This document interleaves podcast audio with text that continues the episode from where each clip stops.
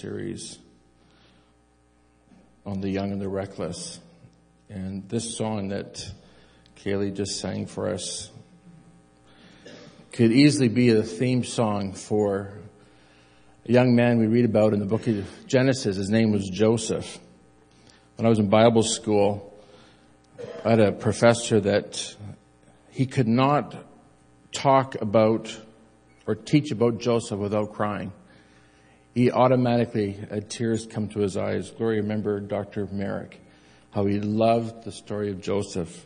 Dr. Merrick called Joseph the Old Testament shadow of Christ. In the, in the person of Joseph, we saw the very nature and personality of Christ. Joseph is a, a story that is really quite um, intriguing. It, it intrigues everybody and anybody that ever has heard about it or read about it. Uh, some years back, Andrew Lloyd Webber and Tim Rice came up with uh, a musical called Joseph and the Amazing Technicolor Dreamcoat. Maybe you'll recognize this, Scotty, if you could just maybe uh, has anybody seen that? And I think it was Donny Osmond that uh, that was Joseph in that. Um, I just for the fun of it checked YouTube to see some of the clips from the musical, and I'm telling you, it's really schmaltzy. So I don't recommend anybody uh, go go and see the musical, and I don't recommend anybody get the movie. But I, I'm, I'm presenting it to you today because after thousands of years, the story still intrigues. It still captures the, the imagination of those who hear the story. And so I want to share with you a little bit about Joseph this morning, and then uh, hopefully um, look at what we can learn from this young man. Joseph was the son of Jacob. Jacob had, uh, as you know, run away from home because uh, of some um, some dirty dealing in his home.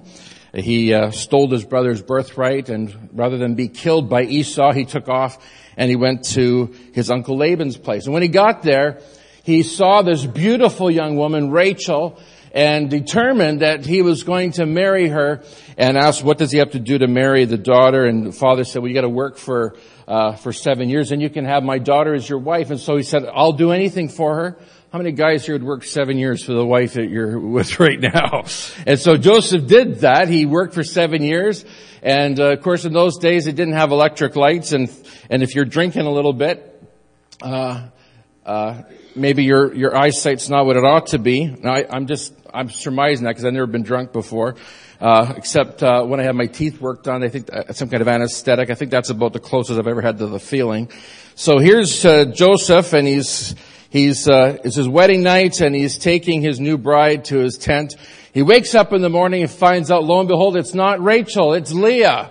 And uh, Leah is Rachel's sister, and Jacob is, uh, Joseph is right ripped off about that, to put it mildly.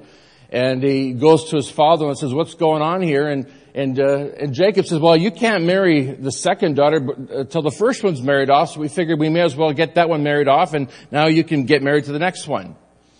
Uh, any fathers here willing to marry the two daughters off to one guy? Well, well, here's what Jake, here's what Laban did.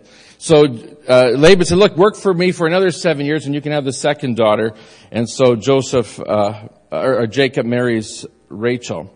Now, when they're married, uh, when he's married to these two women, the eldest uh, sister, who's Leah, the first wife, is not loved by Jacob the way the second sister, Rachel, is, and um, and it, it, breaks Leah's heart. And uh, Leah is more fertile, has more children than Rachel. In fact, Rachel's not having any kids. And uh, now Leah's thinking, here, I'm, I'm winning the game here now. Jacob will love me more now because I'm giving him kids, but Leah's not.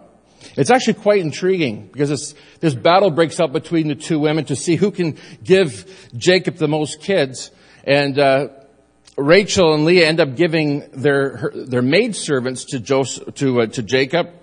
And Jacob now has got, got four women he's having children with. He ends up with 13 kids. But along the way, uh, Rachel, Rachel has a baby. And that baby is Joseph. Now, this baby now becomes the one that Jacob loves the most. Jacob loves Joseph. He loves Joseph so much that he makes for Joseph a beautiful multicolored robe, an expensive robe. And all the brothers and the sister know that Joseph is a favorite and the brothers hate Joseph. They hate his guts. And if that were not enough, Joseph starts getting these dreams. And in these dreams, uh, as they're interpreted, the whole family is bowing down to Joseph.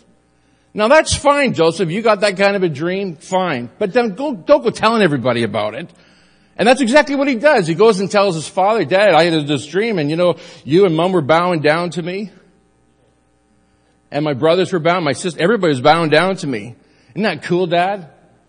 And the dad gets angry at him and says, who do you think you are? Who do you think you are? Scolds the poor kid. But now Jacob has made this monster. and the brothers, they're so angry at Joseph for his attitude that they want to kill him. And you know the story goes, one day the young 17 year old Joseph is on his way out to the field to uh, check on his brothers, bring food, whatever. And uh, the brothers see him coming from a long way off, and they say, "You know what? Let's. We've had enough of this. Let's kill him. We'll just kill him, and we'll throw him into the into the into the well here." Reuben, the eldest, knowing that his father's heart would be broken if his youngest brother was killed, decides that no, he's going to persuade him just to throw them in the well, and then, then later on he'd come back and rescue the kid and let him go.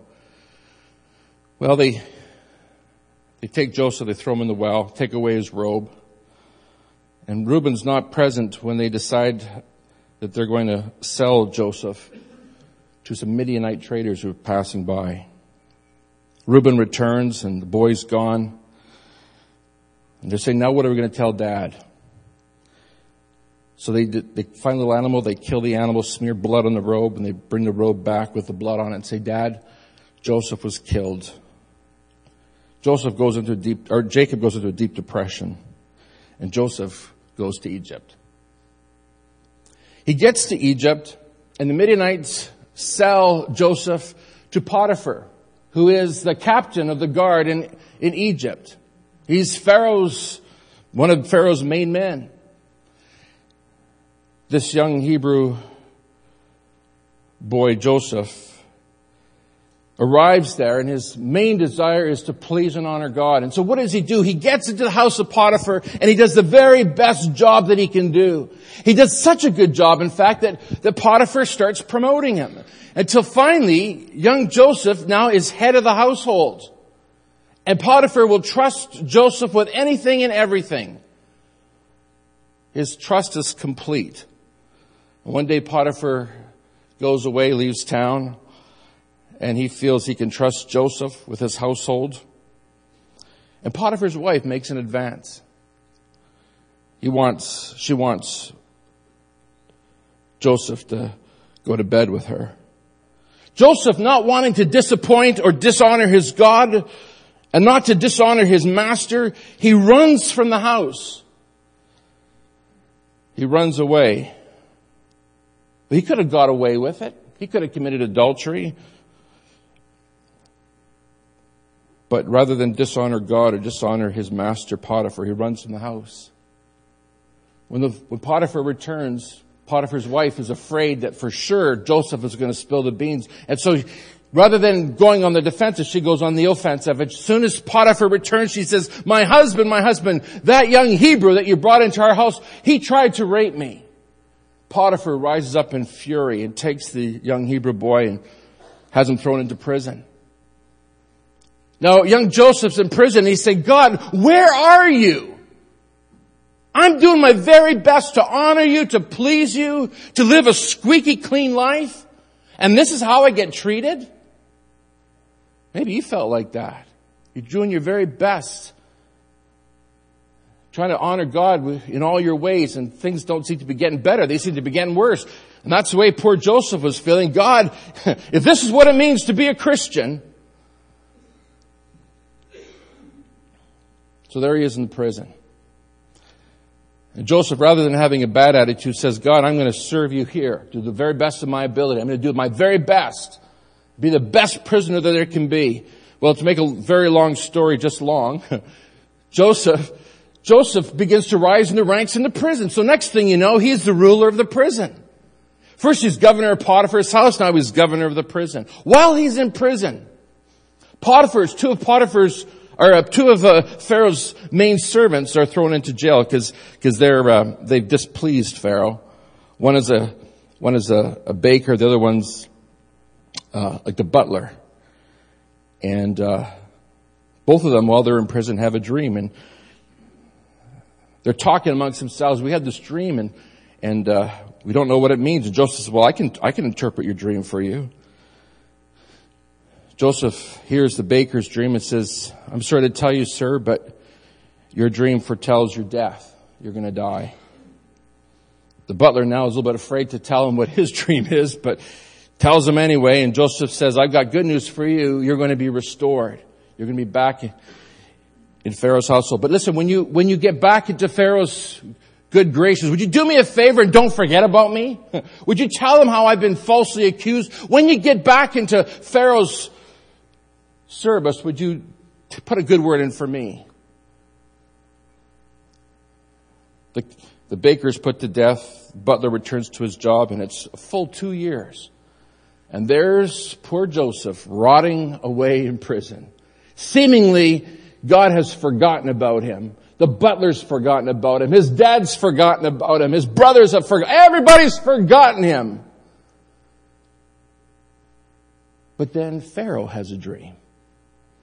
He has a couple of dreams and nobody can interpret them. And suddenly the light goes on for the butler. Oh yeah, that young Hebrew boy in prison. He says, Pharaoh, there's a young guy in prison who interpreted my dream and said that things were going to work out good for me. Maybe he can help you out. Pharaoh calls Joseph. Joseph stands before Pharaoh. Pharaoh tells a dream. Joseph interprets a dream and says, Sir, for seven years you're going to have such an abundance in this land that will blow your mind. I'm paraphrasing a little bit here. it's going to blow your mind. But this is what I would counsel you to do. Store it up. Build barns, store it up. Save every little bit. Don't waste even an ounce. And then Pharaoh tells the second dream. In the second dream, it foretells seven years of extreme famine in the land. Pharaoh can see that the hand of God is upon this young man. This young man who was accused of adultery, this young man who was left to rot in a prison, has obviously got the hand of God on him.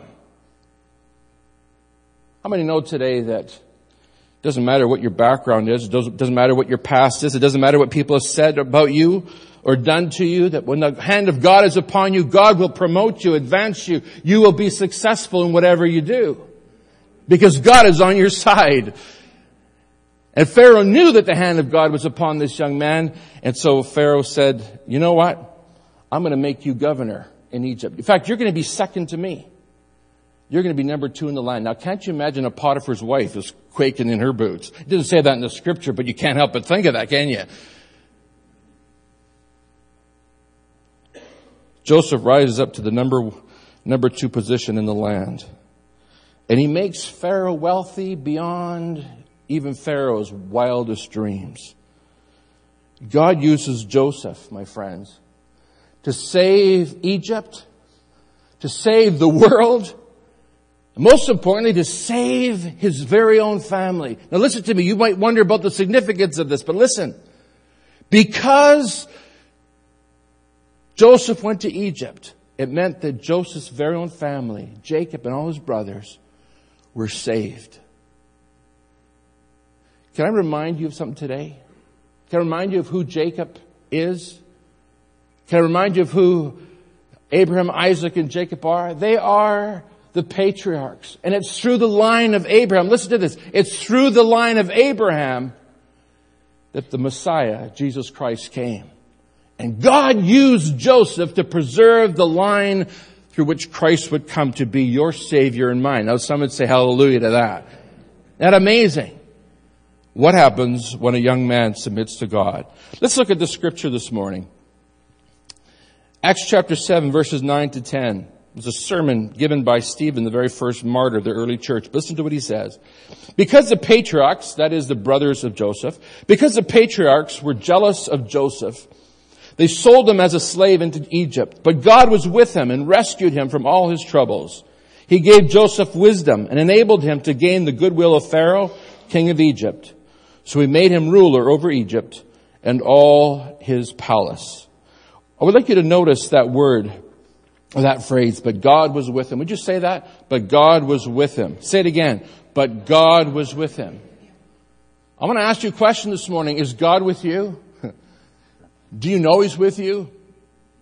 Well, let's take a look at Joseph's life this morning in the time that remains to us and see what Joseph can teach us as, as trusting God in all the circumstances of life. Can we do that? First of all, we're called to trust God when we are under attack. Because the patriarchs were jealous of Joseph. Because the patriarchs were jealous of Joseph. Because they were jealous of Joseph, Joseph became the object of their attack. Now, some of you are sitting here today and you're saying, you know, Pastor, right now in my life, you're not going to believe this, but I'm under attack. Some of you are under attack at your jobs, at a place where you work because of your, because of your, your faith in God, because you will not bend your, your, uh, your principles, your morals, because people see you as being, uh, trying to be better than everybody else. Maybe you're under attack in your family because you want to serve God with all your heart, mind, soul, and strength. Your neighbors or your, your family members, your friends, they think that you're, you're, uh, losing it. They think that, they think you're going a little bit overboard. Perhaps they think that you're a little bit too hyper religious. Do they think that about you? Well, here's Joseph. He's under attack. Even his dad was angry at him. His dad, why was his dad angry at him? Because his dad felt this, here's this young squirt telling him that he's going to be bowing down. If you understand the world at that time, there's no way a son would ever talk to his father like that. His father would have the right to beat him for being disobedient and being disrespectful. And so Joseph is under attack by the, the one, the only one he knows of that really loves him. He's even attacking him.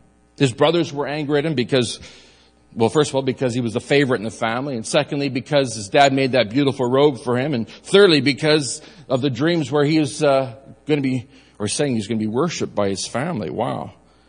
Potiphar's wife was angry at him because he wouldn't give in and wouldn't, wouldn't go to bed with her. Potiphar was angry because of the false accusations.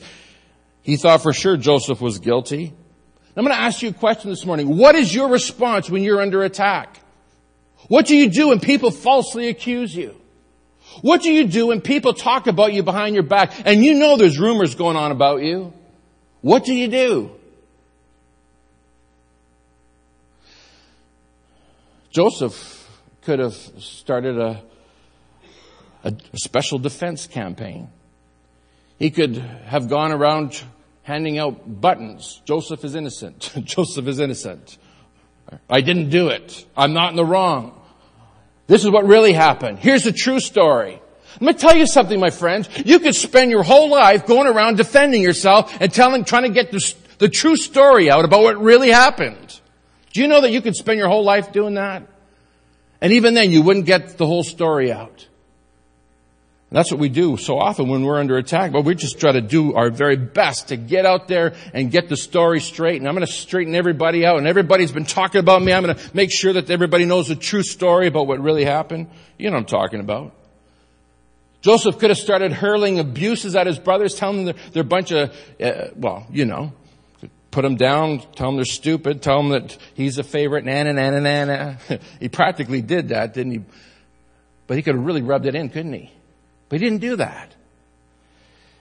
He could have quit. He could have said, God, I'm not going to even bother trying anymore. What's this? What is the point of, of doing my very best for you, God, when it doesn't get me anywhere? He could have quit. He could have thrown in the towel, said, I'm not going to bother. This Christian life, it's just not worth it. Why should I bother? Some of you felt like that, haven't you? Why, why bother? Why carry on? Or you could become like everybody else, try desperately to fit in. You know, What's the lowest common denominator? That's what I'll be. Joseph wouldn't do that. No way was Joseph going to lower his standards so that he could just sort of fit in. Under attack, this is what he does. He keeps his mouth shut and he prays. I'm going to tell you something today, folks.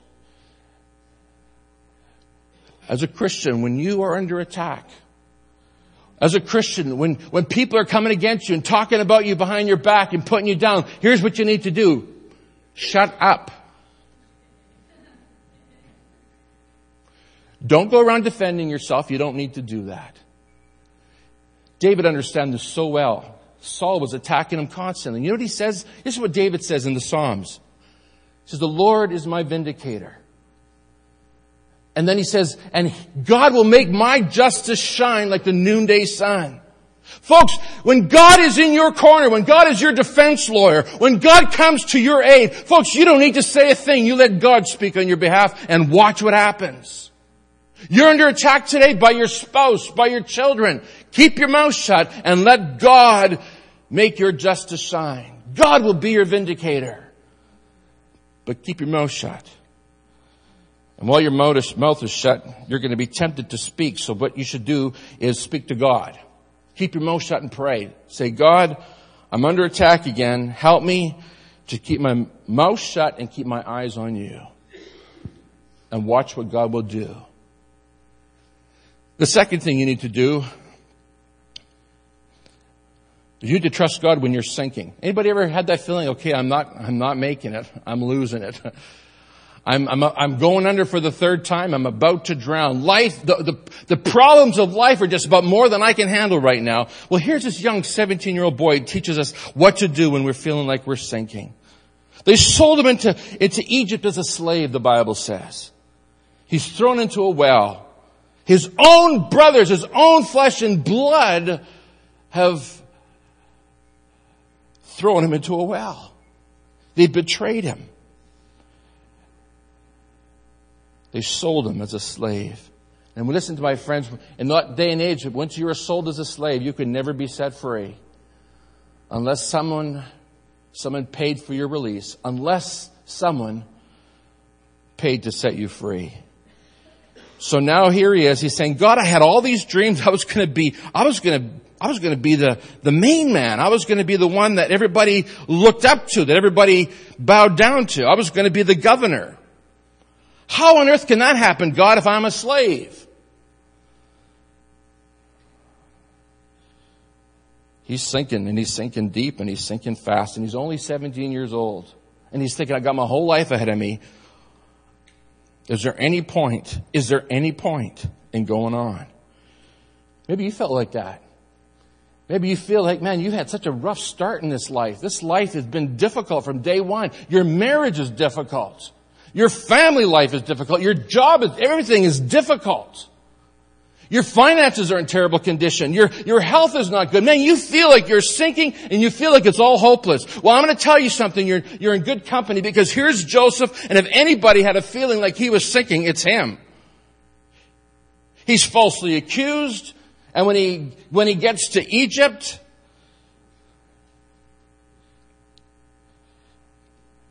he ends up in prison and then he's left forgotten. Boy, if anybody, anybody had the sense that he was overwhelmed or sinking, it was Joseph. Now what would your response be? That's it. God, I quit. I'm not being a Christian anymore. That's it, God, I'm not going to church anymore. That's it, God, I'm running away, to, away from anything that has to do with God. Here's what most of us do, is we begin addictive behaviors. Some start drinking. Some start overeating, others do drugs.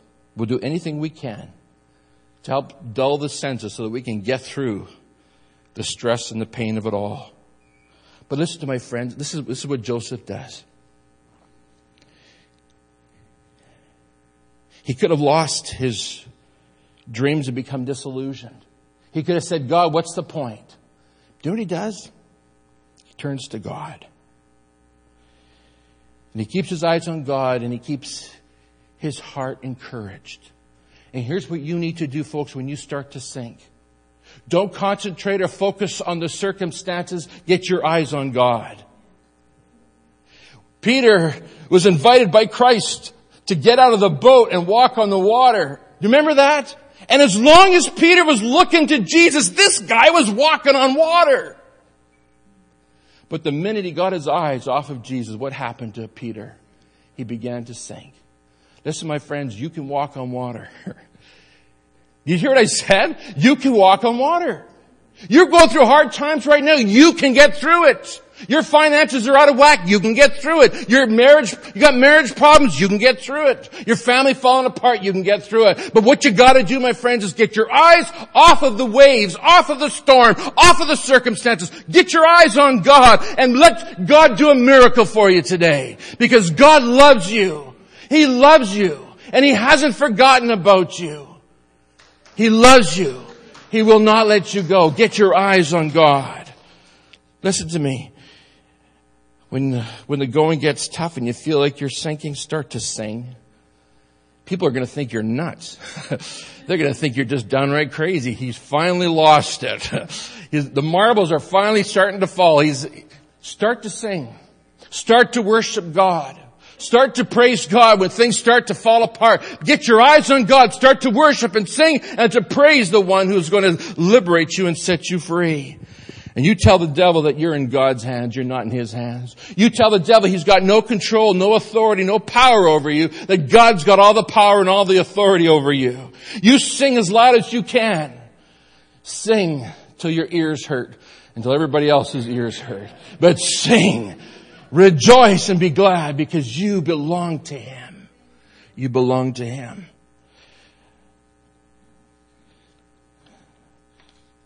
Joseph trusted God when he was under attack. Joseph trusted God when it seemed like he was sinking and sinking fast. And Joseph trusted God when the responsibility was in his hands. I love what it says in Acts 7:10, but God was with him and rescued him from all his troubles. He gave Joseph wisdom and enabled him to gain the goodwill of Pharaoh, king of Egypt. So he made him ruler over Egypt and all his palace. Let's say something to you this morning. Be very careful what you, what you pray for because you just might get it. Here's a young man who had a dream. He had a vision of what God wanted to do with his life. And it seemed like it was, it was all falling apart. You say, God, where are you in all this? What is going on? But he never lost sight of the dream and he kept on believing. And finally, he got what he prayed for. He became the governor of Egypt. Now I want you just to stop and notice something for a minute. You remember we talked about being under attack and we talked about sinking? Well, listen to me. Well, it seemed as though, listen, this is good. When it seemed as though Joseph was sinking, when it seemed as though Joseph was under attack and wasn't going to make it, listen to this. God was preparing Joseph for the work of governing uh, Egypt. Did you know that? Did you, did you know that? You think that you are sinking and that you're in the devil's hands. You're not in the devil's hands. You're in God's hands. Would you tell a person beside you, you're in God's hands? Go tell them that. What did they say? you're, in, you're not in the devil's hands. You're in God's hands. So listen to me. You may be going through a difficult time right now, but listen to me. God is preparing you. He's strengthening you. He's testing you. He's developing your faith. He's preparing you for the work that He wants you to do. Joseph was being prepared to govern Egypt. And what does he do first? He governs Potiphar's household. He's learning the ropes. And God says, you know what? Joseph, Potiphar's house just ain't big enough for you. We need something bigger. Oh, let's see. Okay, we'll send you to prison. We'll let you govern there. And Joseph goes to prison and God says, okay, try this one out. See how you handle this. And Joseph governs the prison and he does it a great job of it. And God says, okay, now you're ready to govern the whole land. Listen to me, folks.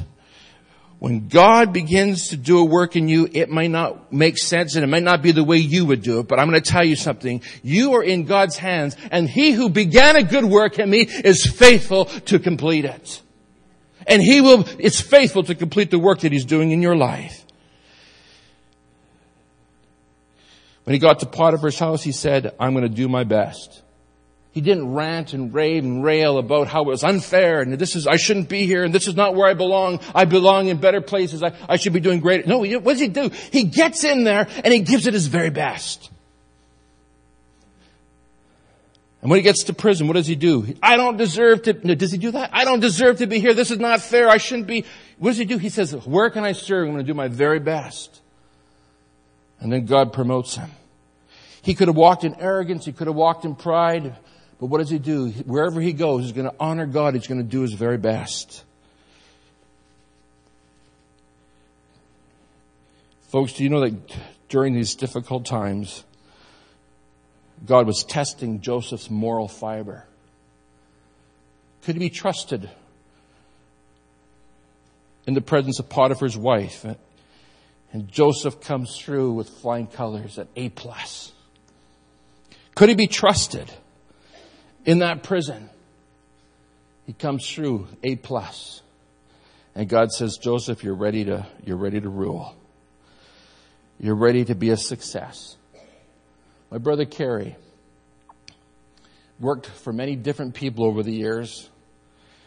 He worked hard. He gave his very best. He never held back. He didn't say, this is not my business and I'm making somebody else rich. Why should I do my best? But he gave his best. And one day, he was working at Maple Leaf. It's a, it's a food processing plant. Massive, massive. And he gave his very best while he worked for another company. He did such a good job that eventually the, the, the manager of the plant said, we will not have anybody else but Kerry Duncalf working in this plant. He alone will do the work. And if you look at my brother's work, he's an artist. Every pipe is perfectly straight. Everything works together. It's, it's true art. And while he was doing work there, one of the, um,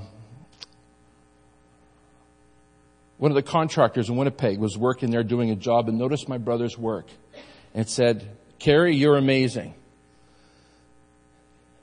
Now is working for another company, making somebody else rich. The day came when finally Kerry was able to go into business on his own. It's something he always wanted to do. And guess what?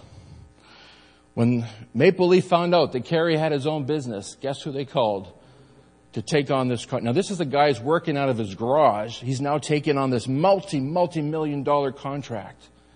And now is not just doing Winnipeg, but doing Brandon. They're asking to go to Saskatchewan. And we're talking multi-million dollar, multi, multi-million dollar contracts. Why? Because he was faithful. And he did his very best, even though he was taken advantage of and used poorly. He did his very best, and God blessed him. I want to tell you something.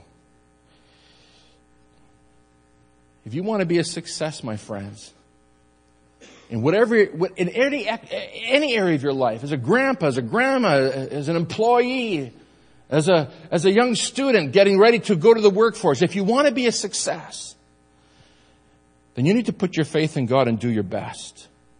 That's what Joseph did. He did his very best. And God sees that and God promotes that. Did you know that? When I came to this church, there wasn't a whole lot of money to hire me, but I knew God wanted me here and the church loved me and I loved the church and, and a great thing began. And I worked hard, very, very hard, and God honored that.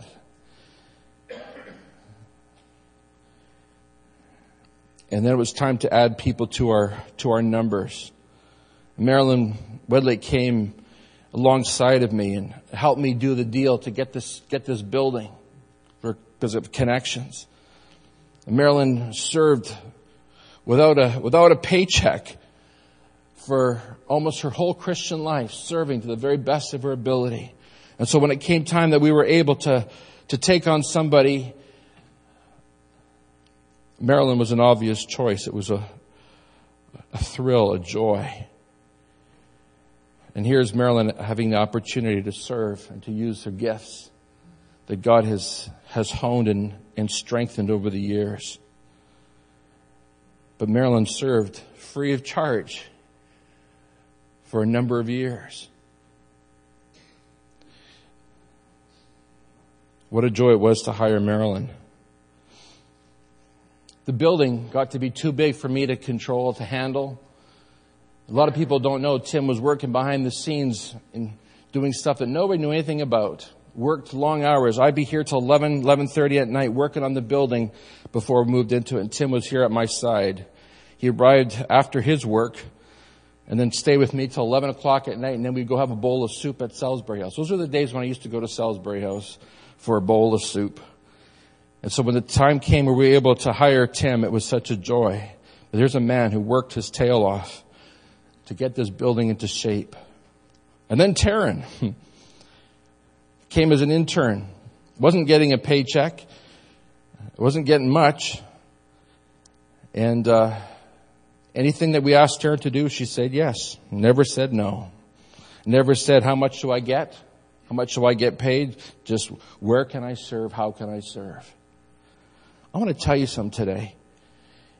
If you want to be a success, if you want to do, see your dreams fulfilled, then you've got to put your trust in God and you've got to show up for duty and do whatever God wants you to do.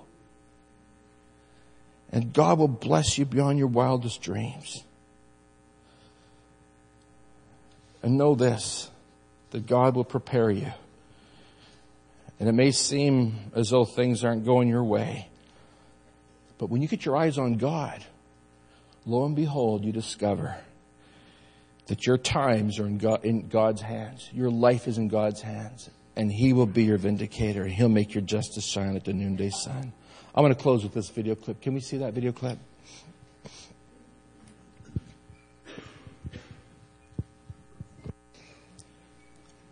Father, we recognize today you know better than I.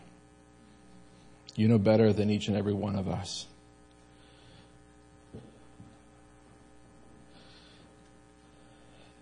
The amazing and encouraging thing about Joseph is that the, at the age of 17, he understood what it was to trust God. He understood at age 17 that God knows best. And some of us here today are feeling like life is spinning out of control. We feel like we're under attack. We feel like we're sinking. We feel like we've got the weight of the, sh- of the world on our shoulders. And we feel like we can't go on. We look to someone like Joseph and we see a pattern, an example for us of what it means to trust God. Help us, Lord, to let go. Help us today, O oh God, to trust you. Some of us have been trying to defend ourselves. We've been trying to get even.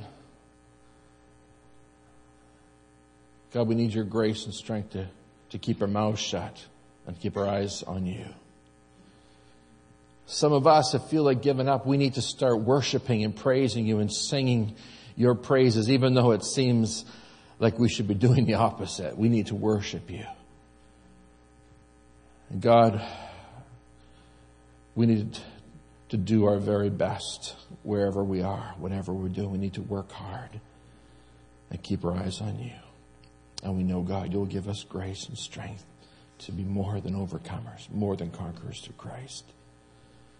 And so we commit ourselves to you now, Lord.